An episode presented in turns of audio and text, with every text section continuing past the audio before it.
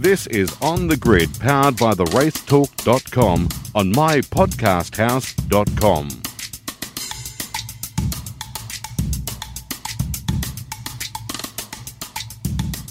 G'day, everyone, and welcome to another episode of On the Grid here on mypodcasthouse.com or whatever you're listening to us on, on iTunes and the like. Thank you for joining us again this week. Thank you to our great friends at Truck Assist, of course, who have come on board as a sponsor of not only us, but also our proud partner. Of course, we are powered by the racetalk.com. So we thank Truck Assist for all their work.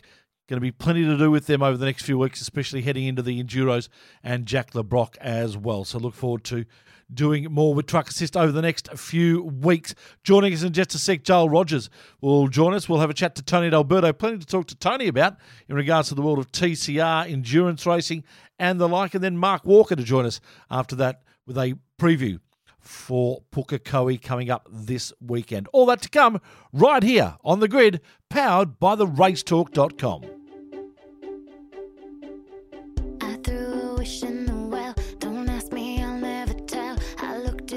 As we say, g'day to Dale Rogers from the racetalk.com. Hello, Dale. Tony, how are you, mate? Nice Mate. to be on again. Lovely to have you on as well. Unfortunately, Richard can't be with us today. He's making his way over to New Zealand as we record today for what should be a uh, a big weekend of racing over there at Pukekohe. We're going to have a chat to this man about that and also other things as well as we say g'day also to Tony D'Alberto. Hello, Tony. Wow, I'm good. How are you guys? We're excellent, I believe. son. Uh, gee whiz, you're a, you're a busy man at the moment uh, for a guy that hasn't got a full time drive. You got enough to Mm. keep you going though, and uh, one of the one of the main things I suppose that's on the calendar for you and is going so well is uh, TCR racing. You're there with Wall Racing in the Honda Civic Type R car. Tell us all about the TCR racing and uh, how much you're enjoying it. I am actually really enjoying it, and it's probably the well, it's the first time probably in about five years that I've I've done a sprint championship before. I've actually had the car to myself. I haven't had to share with somebody else, and obviously doing the supercar stuff with Fabs is amazing. Um, done a lot of GT racing over the last few years as well, but just to have the car to myself and um, it's obviously a new championship to Australia uh, and a front wheel drive category that we don't have any experience with. So that's been really, really challenging. Uh, we've been learning a lot each time that we go out there. Um, but we've had a pretty good year so far. You know, we, we've put on pole at the start of the year there. Uh, we've had a few podiums now as well. We're third in the championship. So it hasn't all been bad, but there's certainly room for improvement. We're, we're trying to tick off uh, a couple of wins before the year ends as well. Tony, it's probably pretty well known that ARG have, have you know come in and done a really good job on, on not only packaging this up, but a, a number of other series and also taking some category management rights. Uh, as you say, some new things are stated, but you have to say the varied tracks that these cars have run on, um, out of the box, they've provided some really scintillating racing, haven't they? They certainly have. I mean, the, the parity is obviously very close, and that's um, a worldwide parity. Um, we, obviously know TCR is all around. I think it's in 16 different nations. Um, so that side of things is really well looked after. But the parity is close, but it also have um, different makes have different strengths. So, for instance, with the Honda, uh, we're probably one of the better handling cars, uh, a high speed aero sort of circuit, but we actually lack quite a bit of straight line compared to some of the others. So, we're finding that you know we can do a lap time in qualifying that's almost on pole every time, but when we get racing, sometimes the tracks don't quite suit our strength and they suit Mm. other people's. And I suppose that's the beauty of having a, a category that has parity, but not to the point where it's follow the leader and you can't do anything about it, like we see in other forms of motorsport. So Mm, mm. um, the racing though has been really tight.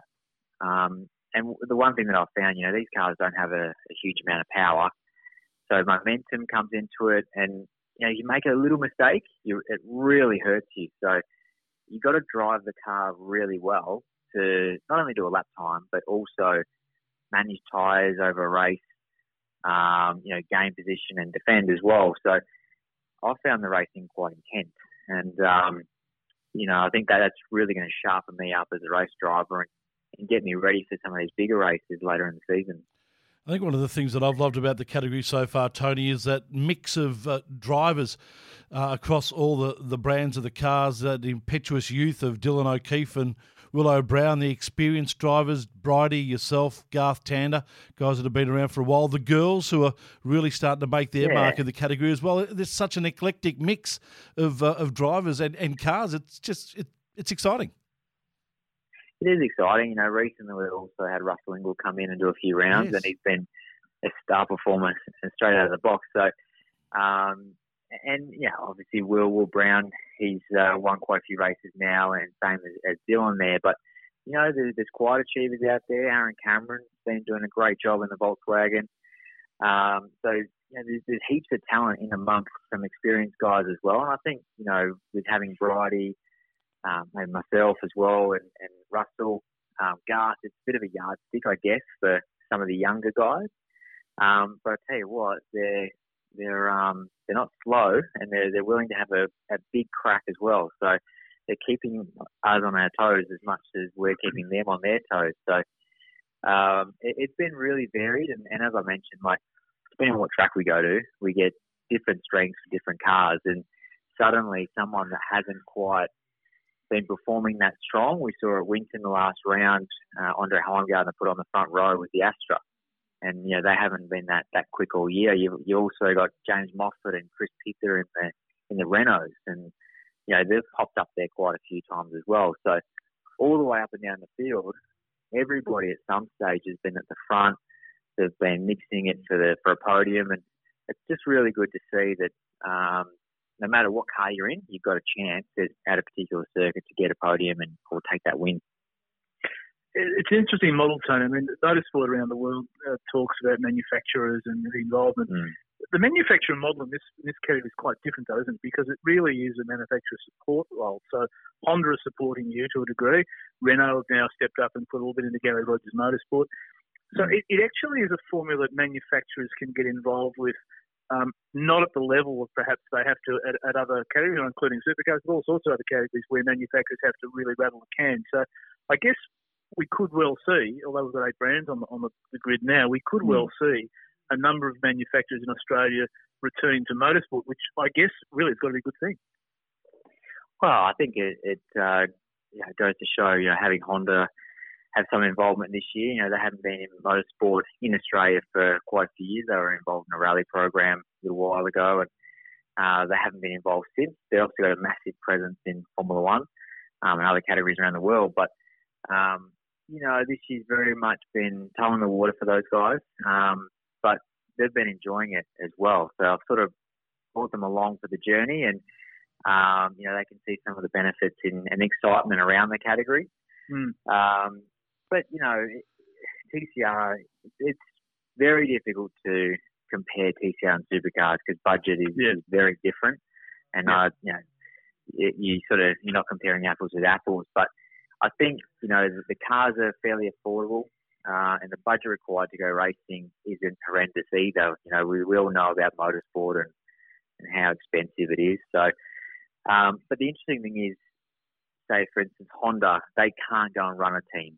Uh, Renault No. can't have a factory team. So they're supporting local race teams, uh, and that, that's the way the rules work. So they can have some sponsorship, but it's got to be run by an independent team.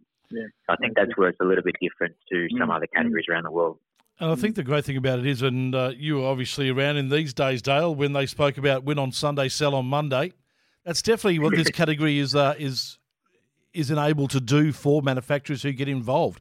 Once it gets bigger and once it gets a, a bigger profile, that profile's nice now, but obviously it'll want to get bigger. These cars will win on Sunday, and hopefully people go out and buy them on the Monday. That's right. I mean, for instance, you know, the, the Type R is very similar to the race car, um, obviously in looks, and it's something that, you know, people can relate to a little bit more. But, you know, I come back to the supercar um, analogy. They're, they are purpose-built race cars, and while they do sort of have a bit of DNA around them, um, there's not heaps that actually is part of the road car. Um, but I think it, it attracts a different crowd, and I think that's probably more where Mm. the, Yeah. the excitement is. You know, um, you know, somebody that owns a, a Type R or Renault Megane isn't somebody that might buy a a uh, Mustang or something like that. So Mm. it's just a different crowd, and it's probably a younger crowd in many Mm. ways as well. So the interesting thing is we're getting uh, car clubs coming to the event. Um, you know, come and watch the racing. So there is a, a lot of interest there, and I think you know it's, it's come out of the blocks pretty hard or pretty fast, I should say. Uh, it'll just be really interesting to see how you know over the next few years how it can really survive, um, because it's got to come a point where you know the category supported by manufacturers or sponsorship, and as we know in Australia, it's very very tough um, to try and raise that sort of money going going Yeah. forward. So it's exciting. It's all heading in the right direction, and um, I think it's got a lot of legs. Um, but I think the next few years will really tell. Tony, the um, you mentioned at the beginning that, that it's it's a, it's a great thing to keep your own, and, and you've been doing not only racing in, in TCR but GT. So we move now to, to where the uh, the real interest, I suppose, in Australian motorsport is, and we have a very strange endurance series by the fact that we're kicking off at Mm. Bathurst. With your racing program this year, and obviously a lot of the other co-drivers, diving straight into Bathurst must must set you guys up very well to say, well, I'm race ready, I'm race ready. I, I didn't need that Sandown 500 to get me going.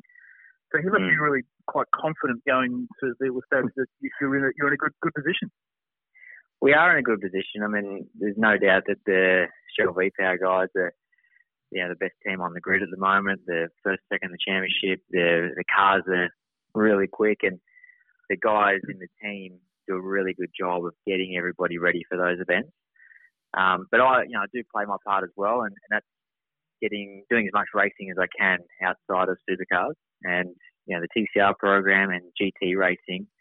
It all you know gives me race fitness, keeps me sharp, um, and I'm really hoping that you know going to Bathurst for the first enduro is just going to be like going to another race meeting. But Yeah. um, to say that it's not, it's just another race is, is probably un- downplaying it. You know, it is our grand final. It's it's all the one that everyone wants to win. There's uh, there's a lot that goes with that event. So um, Sandown was a nice little lead up, but I don't think it's uh, it's going to be a problem going to Bathurst either. I've I've done quite a few Bathurst now. I'm showing my age a little bit, but I think it's 13 or something like that. So um, I've been around a little bit, I guess, and, and it, it doesn't intimidate me going to Bathurst for the first one. I've already done the 12 hour this year. Um, so yeah, I, I think uh, preparation wise, um, I'm the best that I, I could possibly be. Next year it'll be different. We'll have the Benders the lead into Bathurst, uh, so it'll be back to sort of normal to an extent in, in regards to having that uh, that warm up endurance event. But I love this. I, I really love the endurance series starting with Bathurst, and uh, they do it in NASCAR, don't they? When they start with the Daytona 500. Yeah, they certainly do. I mean, it's, it's just um, it's the excitement around Bathurst. Is, even if it was the last event on the calendar, it'd still be a really exciting event. Um, but you know, Tailem Bend next year, that's going to be uh, a great event as well. I mean, I've done race there a couple of times now in the GT car, and each time I go back, I learn a little bit more, and I enjoy the circuit more and more. So, I think in a supercar, it'd be quite tricky to drive around there. Um, but it's, it's definitely an amazing facility there uh, out of Tailem Bend. So I'm already looking forward to that uh, to that event. I earlier this year when I raced the GT car there, Fabs texted me and said, "Looks like they're going to be doing enduros next year, so learn as much as you can. You know, make sure you know the circuit and you're ready to go." So um, yeah, looking forward to that um, very much so. But we've got a big job ahead of us now. We're obviously um, back to Gold Coast and Sandown ahead of us, and it's an exciting time of the year for me. I mean, I wait all year. I see these guys getting all these amazing results during the year, and I'm sitting on the sidelines just waiting for my turn. So um, we're almost there, almost there. It's uh, it's year four, uh, Tony, for you with DJ Ten here, and and uh, you start obviously with Scotty in 16, and then Yeah. uh, you and Luke were, were both there, and uh, you you retained the gig. Uh, Mm. moved, moved off to, to drive with Davey, but but it, it really now after that time, it must be you must be very proud of the fact that you you've really become part of what is the best team on the grid, and you're a very very important part of that now. That must be for you personally must be very very good from your point of view. Yeah, it's amazing. You know, the, to see the growth of the the team over the last four or five years has been incredible. You know, the, there's um, been a clear direction of what they were trying to set out to achieve, and um, to see what they've actually achieved is is amazing. And yeah, I mean, I've got to pinch myself. Um, you know, I can't really believe that I'm part of the team. And you know, we obviously had our own supercar team back in the day, and we're very much a privateer team. So to, to be racing now with one of the biggest teams in the country and you know one of the biggest teams in the world, really with Penske, uh, is amazing. And I'm learning a lot and seeing how they go about their their racing, and um, it's really impressive to be part of. So I want to try and stay there as long as I can, and um, that's why I'm going to try and do the best job I can. And uh, you know, each year I've, that's all I've sort of focused on, and um, yeah, fortunate enough to get a tap on the shoulder, that, you know, green light for the following year. So that's uh, that's the goal. There we go. Uh, Dale Rogers. One thing, uh, Tony, is what, just was one thing I was going to ask you, Tony, is, is that uh, uh, sorry, the other Tony was one thing is that, that you always, no matter what happens, you will go down in history as a Penske driver, and that's uh, that's that's a pretty important status in global motorsport to have that against your CV. Oh, it's very cool, you know, um, to to be involved with that group and uh, the, the success that they're having across the world is, is phenomenal.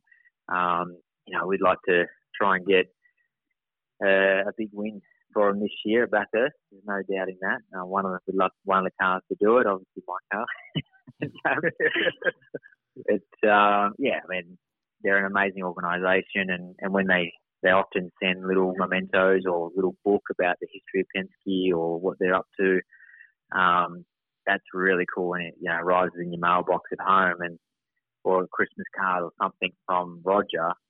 Um, that's pretty special. You know, it's not every day that you have that sort of connection with someone that's so successful and looks after so many different people in different categories, and they still think of you back in Australia and your the real role that you play with their race team. A Christmas card from Roger. That's nice to say, isn't it? Now, Dale Rogers, you're a bit of a you're a bit of a mongrel because I heard what you did there before, and I, I, don't think you've taken any further. You mentioned to Tony that he was fortunate enough to keep the contract at uh, DJR Team Penske, while Luke Youlden wasn't. Uh, but you, Luke Youlden actually went on to win a Bathurst. No, no, I said he moved so, on. I said he moved on, Davey. I'm, I'm not having a go at Luke because I also know Luke really is a great bloke. No, but, no, but, but with the two co- with the two co-drivers that was there, I, I, my point was in, Tony, was a feather in Tony's camp that he was the one who was retained. My well, point, because, because French, Frenchie was always coming with when um, when Scotty Pye moved on uh, to Walkinshaw Racing, I thought that was, to be honest, the end because you know Fabs and and Luke had such a great relationship and had been together forever. So I didn't didn't even think that it was you know possible. Um, but yeah, I suppose Luke, you know, went on the next year and won Bathurst with Dave Reynolds. he, uh, I don't know who got the better deal, but uh, we actually were on the podium with them at Bathurst that year, and yeah, it, was, yeah, it was quite special. So it was, it was a little bit weird, but it was it was cool. So obviously, you know, Luke and um, we had a great relationship there. And I remember when we were we first got signed, and we were like, like kids in a candy store. Honestly, we're like, this is amazing. This is gonna be the best mm. year ever. So, you know, crazy that we're racing for these guys, and um, yeah.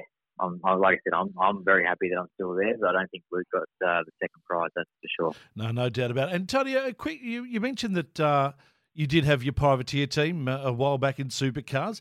Do you look back mm. at that time now, knowing what you've seen at at, uh, at the Shell V Power mm. Racing Team and at others, and think to yourself, how the hell did we do it? How the hell did we even compete at the level that we were at compared to where they're at now?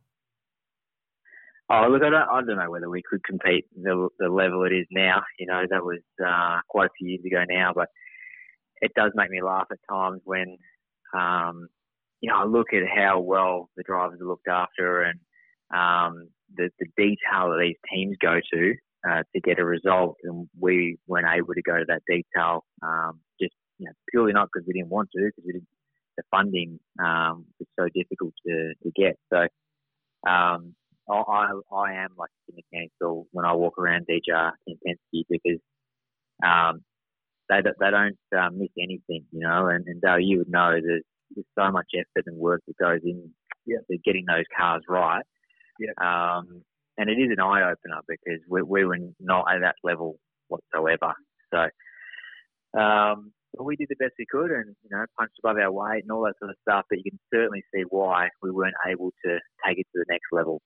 So you're surprised now about single car teams and how they still compete at this level, Tony? Uh, uh, teams such as uh, Wow. there's a, there's a few out there I won't mention them, but obviously there's a fair disparity, uh, disparity between those teams and the larger ones. Yeah, probably the team that um, stands out to me would be Brad Jones Racing.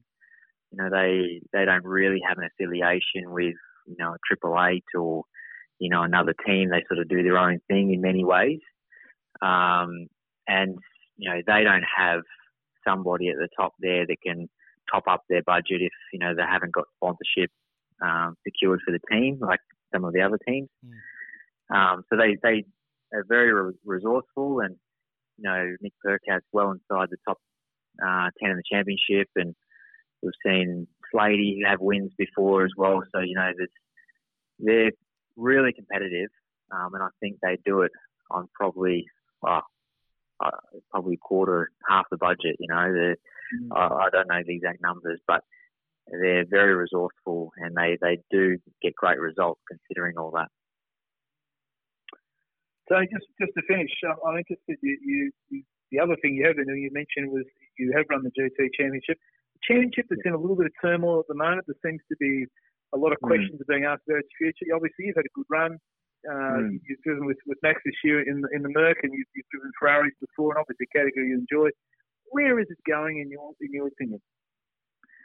Oh, it's a really tough one. Um, you know, a few years ago when I was driving the Ferrari with, with Grant Denyer, you know, there's 20, 30 cars on the grid. You know, I remember seeing a photo of the start line at, at Sandown and there was, you know, 30 plus cars and it was really, really strong and that wasn't that long ago.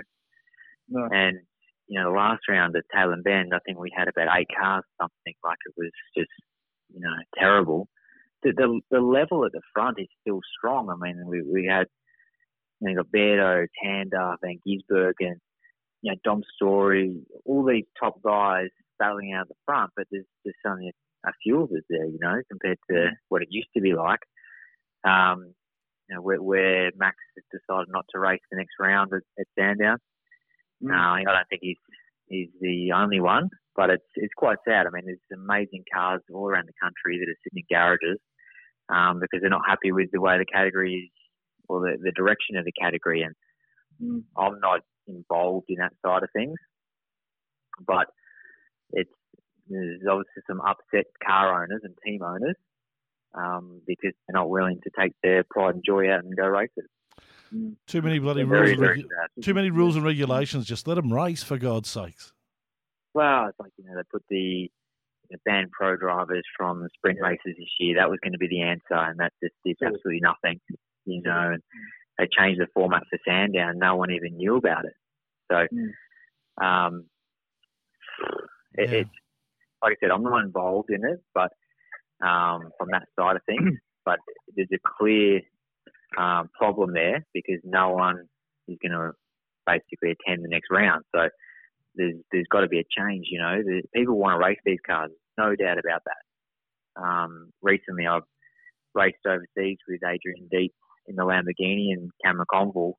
We went and we went and did a race in Suzuka because you know it's an iconic circuit, it's an amazing event, um, and because you know Adrian would rather do that sort of event than spend similar money and do Sandown and, and have you know short races and you know. So there's problems there, that is for sure. Final one from me, Tony. Are you the happiest you've ever been in motor racing? You get the opportunity to drive so many different cars. You're in the, the Honda, a supercar. You're in uh, a, a Lotus Exige when you were in the uh, the Australian uh, uh, Production. yeah production cars. Thank you. Last year, you've driven Yeah. Ferraris, Lamborghini, everything. Is it the happiest time in your motor racing period? Oh, for sure. I'm in a purple patch. You know, there's great opportunity, and I have I do have to pinch myself, especially with the the DJR stuff. You know, um, great team. Love love the team. Um, you know, and, and I, lucky enough to be to be everything that I'm driving um, is a world class vehicle. So that's really cool, and I'm I'm very fortunate and. to be honest, you know, years ago when we were a privateer team and struggling and not sure what we're going to do next year, you know, I never thought that I'd be doing what I'm doing now. Um, but I, you know, there's a lot of work that goes in the background, and um, you know, I'm always pushing pretty hard to try and make things happen. So I wouldn't say that I'm sitting here and um, people are knocking down my door, uh, come and drive my race car. Um, there's a lot of work that goes on to try and make these deals happen, and um, it's very fortunate. So got to make the most of it while I can. Uh, we're very fortunate too, mate, that uh, you allowed yourself to spend some time with us and have a chat. The next round of the TCR Championship is at Sandown in two weekends' time, the 20th to the 22nd of September, part of the Shannon's Nationals there. And then, of course, just a couple of weeks after that, the supercars race around Mount Panorama. Big few months coming up for you, mate. We wish you all the best with it. And once again, thanks Thank for your time today. Uh, my pleasure, guys. Thanks very much. Tony D'Alberto joining us here on the grid. Open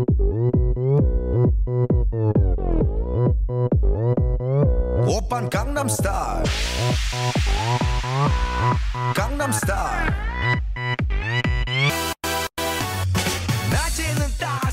Oh, Dale, it was great to have a chat there to Tony D'Alberto. Oh, also good to have a chat to this man who joins us from the racetalk.com, Mark Walker. G'day to you.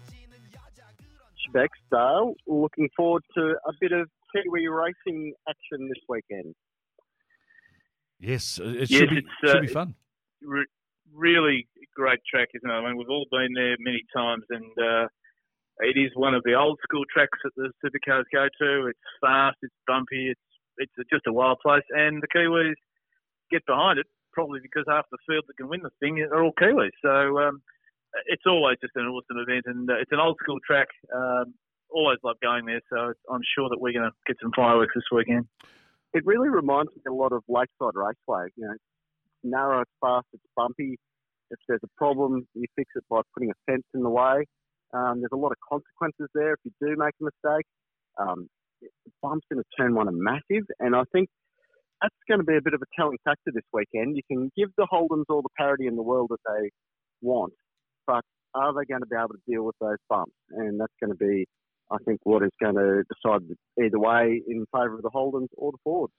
Oh, Mark, I'm glad you brought that up. We'll start that off as our first topic of the weekend heading into it the new parity changes for Holden, which were requested by uh, the team out there at Triple Eight and approved by the Commission. This has gone definitely beyond a joke now, hasn't it?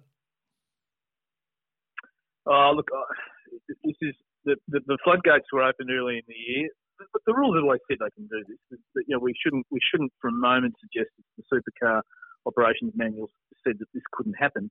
It just hasn't happened. Um, but you know, the, the, the, the, Nissan got a little bit last round, and the Commodore's got a bit more now. And uh, no matter what happens, uh, we are chasing parity, and they will continue to chase it all the way to, to Newcastle if they have to. But every time that uh, that number 17 car hits the track, uh, the parity argument just ramps up because he is really the one that is driving this parity argument. Because if you take him out of the field, the field is extraordinarily competitive. You know, from, from second back to, to 12th, you've got a whole bunch of cars sort of clawing all over each other. So it really is, in my opinion, a bit disjointed uh, because of the, the dominance that Scott is showing this year. So but it, it, it will, I'm sure it's going to continue, Tony. Mark? You know, the thing that is going to be interesting this weekend for the Holden guys is that they just don't have a baseline to work off with this car. Because, I mean, like, you know, I guess the Mustangs as well, but we know that the Mustangs have been a proven package on the fast circuits. We saw it at Phillip Island, and then bang, they did it again at Tailem Bend. But they come into this round with a package that hasn't seen the racetrack before. Um, obviously, they've got the single spring change as well. So there's a few little things in there that they're going to have to take a bit of a stab at, have an educated guess. It might it might work for them. It might absolutely work for them. It might be exactly what they need to bring them up to speed on these fast and flying tracks. But you know, the, that opening practice is going to be very very telling. Yeah, well, it certainly is. There's no doubt about that. The other point that I think is quite pertinent for this weekend is that opportunity of running a sprint round before our first of the Enduros, which becomes Bathurst. It's been okay when you've been able to run a sprint round before Sandown because you've been able to then bed some stuff in for Sandown before Bathurst. Teams don't get that opportunity to do that this weekend, or I suppose, do they? Will there be any teams that are willing to forgo a decent result at Pukekohe to try and get it right for Mount Panorama a few weeks later? No, there'll be no one doing that because pretty well every team on the grid has saved their last test day uh, for post Pukekohe. So when the cars get back, I, I, think you'll find that most teams that have one up their sleeve will, will, put their test day in, and that will be their enduro test. It's traditionally been the way it's been done before Sandown. I know that time's going to be a bit tight uh, getting the getting the cars back, but I would say that there will be a flurry of testing um, before the load of Panorama. Um, you know, I know that, that uh, Alex Premat will be here uh, beforehand, so I, I, think that's the time when they do it. The, the, the cars will be will be dialed in. Pukie is, is one of those, as, as Mark said, it, it, it's a circuit that, that is you couldn't you couldn't possibly think I'm going to get my my my some my info for there to go to the mountain. It's it's it's chalk and cheese. And the, the, the, the, interesting thing, as you mentioned about the Commodores as well, is that yes, the ZB did race there last year, and uh, uh, but it goes back as a very different car, and I think that's that's the, the telling point is that the, it, it, may as well be a new car in some respects, because although a lot of the teams keep denying it, um, the, the, single biggest thing that's happened to this car has, has been the spring change, and uh, it, it, keeps tending to rear its head um, where these cars just don't seem to be able to dial themselves in. And it's a bit of a different vibe this weekend, lads. Like typically when it was run after the enduros, everyone was just a bit knackered. You get over there, you're a bit drained after the Gold Coast, after all those big enduros. This year, you're still a bit fresh from these uh, sprint race coming into the pointy end of the season. So it's a bit of a different vibe uh, you're getting from everyone heading into the weekend. The other thing too to keep in mind is that being a flyaway event, there's no tyre bank being used. Everyone's got fresh boots from practice number one. So yep. uh, there's yep. no excuses. There's no hiding behind tyres being a factor this weekend. If you're off the uh, down the bottom of the time charts, uh, you're there for a reason. One of the interesting stats that I saw uh, during the week, gentlemen, is the fact that uh, this is the seventh running of the Jason Richards Memorial Trophy at Pukekohe. It was introduced, of course, in 2013 after the passing of Jason. Since that time, though, Jamie Whincup's the only multiple winner, so it has been a track that has thrown up a few surprises. Yes, it has, uh, Tony, it's for sure. The um, you know, I, I think that, that, there is going to be a lot of pressure on DJR Penske. They've done particularly well there with with the FGX over the years. Um, their battle last year with uh, with Triple Eight was fantastic to the point where um, Scott couldn't even get out of the car when uh, when Giz decided to, to park next to him. Um, Look, I think there's probably a couple of teams that we, we, we keep an eye on this weekend. Um, Tony just mentioned Brad Jones Racing. They can do things at tracks that you think, boy, where did that come from? Um, that's a team that could pop up at any track and, and, and annoy the the top five. Um, after that, yeah, I mean, the, the, the Walkinshaw team, we're still the big question over the sponsorship woes there, of course uh, GRM the same. The Nissans, um, you know, again, often Friday you go, whoa, wow, they they look like they're on the pace, or a couple of them could be on the pace, or alternatively they're off the pace, but they come on strong on Sunday afternoon. But you, once you leave that, that top four cars, you've really then got to look at the Tickford group, um, and they could be the they could be the fly on the ointment this weekend. Um, they're they're coming on strong. Will Davidson doing a great job. Chazzy's doing a great job, as is Cam Waters. Um, so you'd have to think that that, that the, the battle really is with, with the, the Tickford group and, of course, the two protagonists, uh, Triple Eight and, uh, and, and DJR Penske. But this track does lend itself to great racing. Uh, you know, even the modifications they made, which a lot of people, you know, really got a, a bit hot under the collar about at the end of the, end of the back straight, has made for a great passing opportunity, and, and it, it, it really just brings the, the whole thing to life. So if, if you throw a couple extra Mustangs in there with uh, with Fabian and um, and Scotty, uh, the Triple Eight cars, you know, we might have a top 10 that's absolutely, really, really uh, on fire. And of course, don't forget uh, the best performing um, Holden team, of course, is Erebus. Um, but a lot of Kiwis racing for, for national pride over there this weekend. So uh, the, the, the, top five could well be a whole bunch of Kiwis.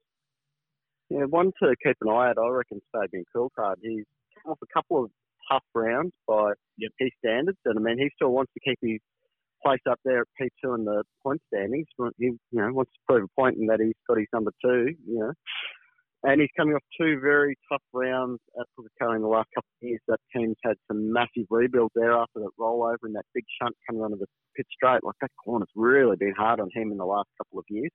But even then, you look at Triple Eight. Like they had that big rebuild there with Lowndesy a few years ago uh, when he had the tyre let go down the end of the main straight. So there's plenty of places that this joint can bite you, and you know there's sort of spares limited too. Being a flyaway, they've only got the container there with whatever they've packed from home. So hopefully, fingers crossed, they can all get through Friday and Saturday unscathed, and and ultimately get through Sunday unscathed, so they can have an easy build up in the Bathurst.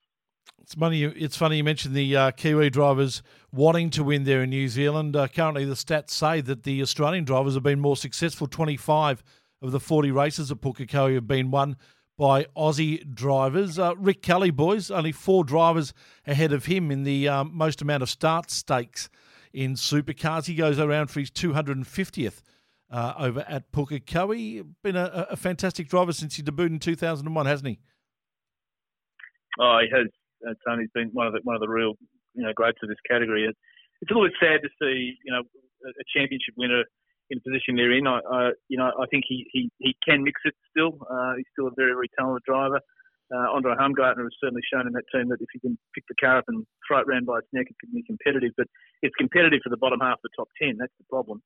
So yeah, I think I think Rick would be would be loving to, to get into something. And the rumours are around that uh, uh, Mustangs could be on the horizon for that team. Uh, there is certainly talk about it that uh, they they are in deep discussion both internally and I assume externally that uh, they have to look at a package for 2020 and onwards. Uh, one of the things, of course, that, is that there is also rumour that they might uh, drop it back to two, and that would that would almost certainly be Rick and Andre Heimgartner. but whatever happens, yeah, I, I think you, you, don't like seeing championship winners uh, and people that, that have raced at that level and have that record, um, you know, aiming for probably a best result of P5. It's, it's, it's not something the championship really wants. Not to take anything away from the teams that are, that are dominating, but the, the Nissan is, does not look like a race winner to me at, at, at any point this season.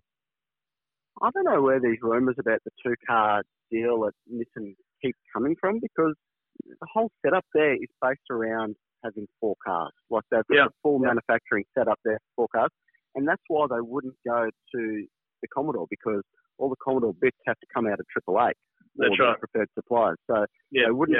Go to that. They'd go to the Ford because they can still produce a lot of the parts in house there. So they're sort of set up for four cars. So I don't see how the economies would work by just slashing back to two. Uh, that aside, Rick Kelly, top bloke out of all the guys I've ever dealt with on a PR level, I reckon he's an absolute ripper. Uh, it's sort of funny with his social media, and uh, everyone secretly likes him. Like they don't want to be seen to be a Rick Kelly fan, but they actually do like him because he is absolutely great value. And it's a good like, call. His social stats are very funny to see that you know, people that don't want to actually like his page, but they love what he does. So uh, well done, Rico. Good stats. It's important to get a, uh, a good start, especially in qualifying uh, at Pukekohe. Uh, most of the winners have come from the front, haven't they, gentlemen? And that normally lends itself to the the more powerful cars. Yeah, it has done that. And look, it's it's it's a sort of track that you're going to see 12, 13, 14, 16 cars within six tenths of a second. So it's Except not as though it's it's not as though that you're going to uh, find the that, that you've got guys at the back that are you know 2.5 seconds off off the top. So it it, it, it lends itself to the fact that you're going to have big freight trains of cars but the circuit does offer passing opportunities. There's no question about that. It does do it, but you know we're seeing more and more and more with these cars. You know, even the drivers are saying now they are so aero dependent that, that the braking distances now are, are, quite crazy. And I think you know we've, we've been had a look at a couple of circuits this year on a Friday practice, and you walk down to a 150 or 100 metre mark into a corner, and uh, you just wonder how a car can pass each other because they're not braking till then. You, you, you know, then you really need to be taking that braking distance back 100 metres so you can actually spear down the inside. If, you're in a, you know, pack of you know 13th, 14th, or 15th place, all that tends to happen is you get you get hit up bang, at the back and you hit the guy in front of you. So it's um yeah, this is I guess the the aero problem that Motorsport has globally. Not unique to supercars, but uh, certainly there's a, there's a lot of freight train racing at this track, but. Uh, inevitably, there's also a lot of cars that tend to have you know very broken bonnets and back ends on these cars at Pukekohe, and uh, I think that's one of the appeals of the sort of old style circuit. I think uh, one of the things we've got to keep an eye on this weekend is that it's quite a short lap, but there's no knockout qualifying. 20 minutes all in both days with Yes. a shootout on Sunday. So I Yep. think that has the potential to be quite manic there. So uh, you'd want to have everything sorted out in qualifying to make sure you get a good run. You get a good run, yeah, absolutely right. Yeah. Who wins, boys? Uh, Oh, a New done all- Zealander for mine. Don't all jump in at once. Well, well, I'd have to say Scott McLaughlin because I really want to go out there on a limb. Well, we had we had a Now, I've, I've been I've been doing the uh, I'm putting Shell V-Power in my car this weekend, uh, but I I just have the certain, certain suspicion that we might just see uh, one of those Red Bull uh, Holden just mess it up a bit. And then as as Mark said, I, I agree. I think that I think the, the the Joker here could well be Coulthard. He has to get this thing back on track. Chaz has overtaken him in the second place in the championship. Um, they do not want to see uh, Fabian fall at all. Um, he's a you know he's a quality driver. They've signed him for another year. Um, he could well be a, a real surprise packer this weekend. And the other thing too to keep an eye on this weekend, because it's a bit earlier in the year, it's going to be cool. Sort of tops around 15 degrees, Yeah, and true. I believe Saturday precipitation's on the card, so that could really mix things up. Mm, okay. yeah. Yes. Looking forward to that. And uh, don't forget also, if you're heading over to Pukekohe, make sure you head down to Hampton Downs and tell them Tony sent you. You will uh, get looked after quite well. Uh, gentlemen, Formula One, uh, an amazing weekend of racing. And uh, Jewish, we all went to bed on Saturday night after qualifying thinking, what the hell just happened there? Yeah, it's- it's really interesting. We've spoken about this a couple of times in, on recent editions On the Grid, and uh, it's almost as though that, that someone picked Formula One up, bashed it round the years, and said, "We're not putting up with this anymore. Go and give us some good races." Because this is four on the trot now, and it's just uh, scintillating racing. Uh, really, really intense at the front. Um, qualifying was an interesting thing, but you know, once again, um, it's it's it was well known that that toe at Monza is worth point you know nearly 0.05 a second. So uh, you are talking about a three or four row grid bonus if you can get it right. Um, so no wonder everyone was mucking around. I think it became absolute lunacy what occurred. Um, you know, Hulkenberg faking a, uh, oh, I've just locked the brake, I've got to go up the escape road, and everyone else saying, well, I'm just going to wait till he comes back on track. But it, what what it does, I think, it says qualifying is such an important part of the Formula One weekend. It, it's it's the it's the crescendo on Saturday. It's what brings a lot of people through the gates. You know, even at Albert Park and things. Even if they're not going on Sunday, they see some practice, they see the qualifying. It almost says to you that, that we've got it pretty right here. We, we can we can run a number of different qualifying sessions. We've adopted the knockout thing, which I think is great. Why the hell don't they give them a top ten shootout? Mm. Well, Because the thing would've is, though, yeah, well, the thing is, though, like qualifying across the world is such a scientific thing these days. We've had the exact same deal where nobody wants to go and nobody sets a lap time in NASCAR qualifying, and subsequently they've had to tweak that to force people to go out there and set a time. And to the time, yeah. Yeah. My, my big question for the weekend is: Will Mercedes bounce back? It's two, two weekends on the trot where they haven't fired. Are they going to rebound? One would think so. Singapore, I, you, Singapore, you, I don't think you'll see which way they went. Yep. Um, you know, Ferrari. There's no doubt that Ferrari have got a uh, they've, they've got a power advantage, and that's, they just haven't used it that well this year. But it's, it's been beautifully played the last couple of rounds. Uh, but I would say Singapore, if, if Hamilton and Bottas don't lock that thing out, I'd be very, very surprised. Um, there's always, you know, a fair chance that Singapore is an accident as well, as we've seen many times. But you'd have to think on form. Uh, Hamilton and Bottas will go there as, as favourites in front of it. But who knows? I mean, the, the good thing I think from the from the sports point of view is that Renault were genuinely the next best team on the weekend. Sure, Max uh, had a penalty, uh, but Ricciardo drove a great, qualified beautifully, um, yeah, and really drove a great race. Uh, got a fortuitous pit stop uh, with the virtual safety car, which cleared him away from Hulkenberg.